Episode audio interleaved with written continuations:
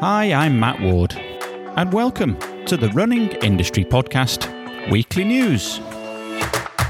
Thanks once again for joining me as we look at the Running Industry Podcast Weekly News, our short form news roundup on what has caught our eye over the last seven days in the world of running and the wider running industry.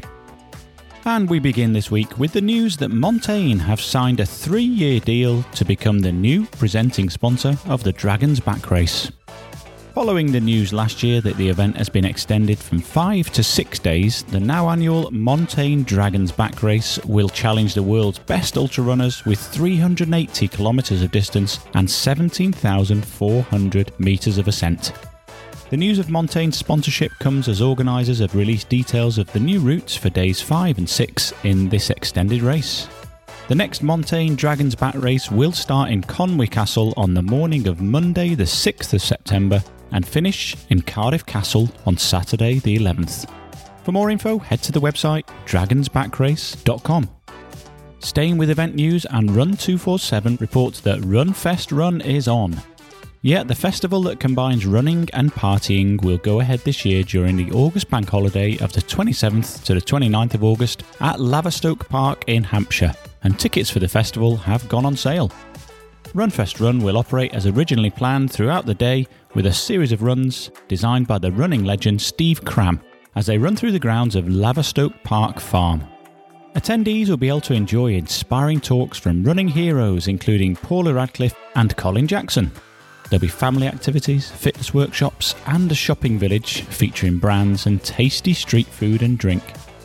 Runfest Run will take place alongside Chris Evans's Carfest, the family festival that raises millions for UK children's charities.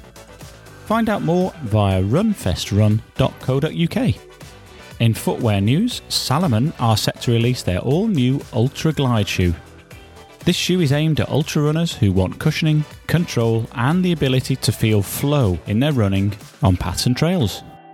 Wearers can expect the same great comfort, features, and build quality of the Salomon range, such as the Contagrip outsole and quick lace technology. And weighing at just 260 grams, the Ultra Glide is also light, and it features a new Energy Surge midsole offering prominent cushioning with a heel to toe drop of 6mm. Priced at 140 euros, the Altra Glide is also set to compete very favourably with equivalent products from Hoka and Ultra and will be available in June. So keep an eye on the salomon.com website. Are you growing weary of the shoe debate yet? Well, you'd better expect it to continue for a while yet. As Reuters report that British Olympian and athletics commentator Tim Hutchings says that World Athletics should introduce a new set of records for time set by athletes wearing high tech footwear Tim says people from many quarters are saying just stop fussing about the shoes, just move on and enjoy the racing. To which I would respond, I've always enjoyed the racing and will continue to do so, but I want to enjoy and respect times as well, not just cast aside the element. A reset would enable this. The shoes are here to stay, and sadly, the genie is out of the bottle. Hutchings, who finished fourth in the 5,000 metres at the 1984 Los Angeles Olympics, concludes let folk race and record new era personal bests. A date needs to be recognised retrospectively, then everyone would respect the times in the right context. Athletes deserve that. Well, what do you think? Draw a line in the sand or just accept the technology and enjoy the new era of times?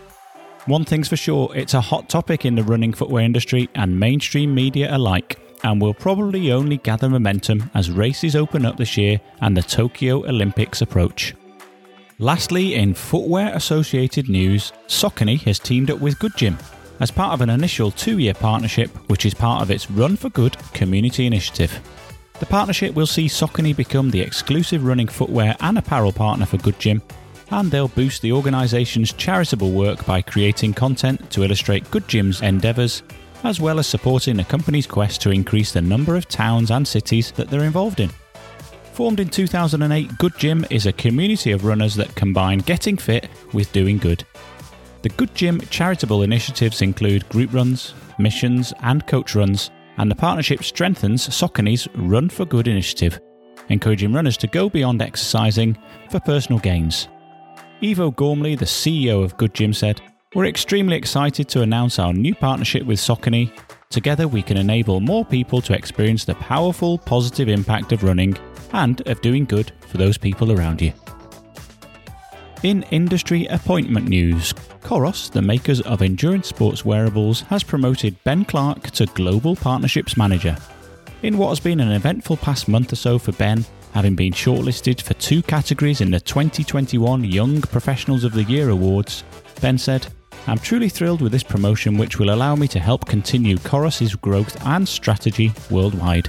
I'm looking forward to working with new and existing partners as well as forging new working relationships with our ever growing and wider marketing team. To find out more about the Coros range, visit coros.com.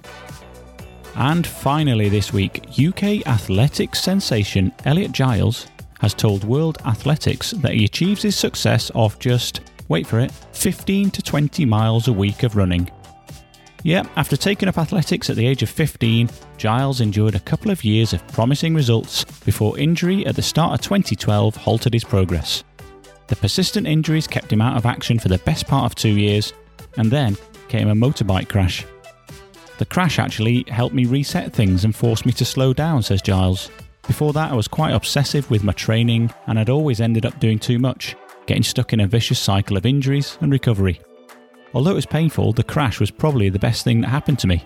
It made me far more resilient mentally and slowed me down to the point where I had to chill out and to take things slowly while I rebuilt the foundations. Giles's progress since then has been phenomenal, and he went undefeated over 800 metres during the 2021 indoor season and capped his campaign with a national indoor record, elevating him to second on the world indoor all time list for 800 metres. I only run three or four times a week max, said Giles, who was born and raised in Birmingham but now lives in Surrey. I only ever do two to three running sessions a week, plus maybe one session of drills. I've kind of figured out how my body works, Everyone else just pings out 60 plus miles a week, but I ping out 15 to 20.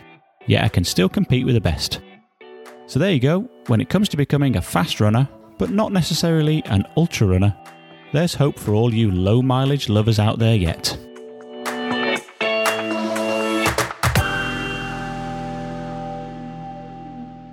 So that's it for this week's edition of the Running Industry Podcast Weekly News. If you're a brand, event, organisation, or news outlet and want us to feature your news story on the weekly news, just get in touch via the links on the show notes or on social media at Run Industry.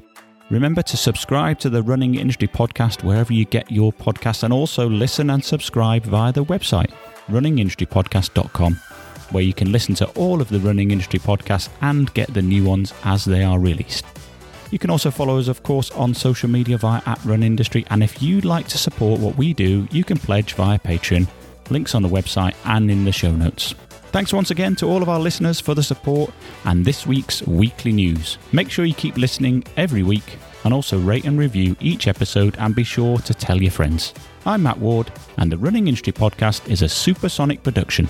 And until the next time, goodbye.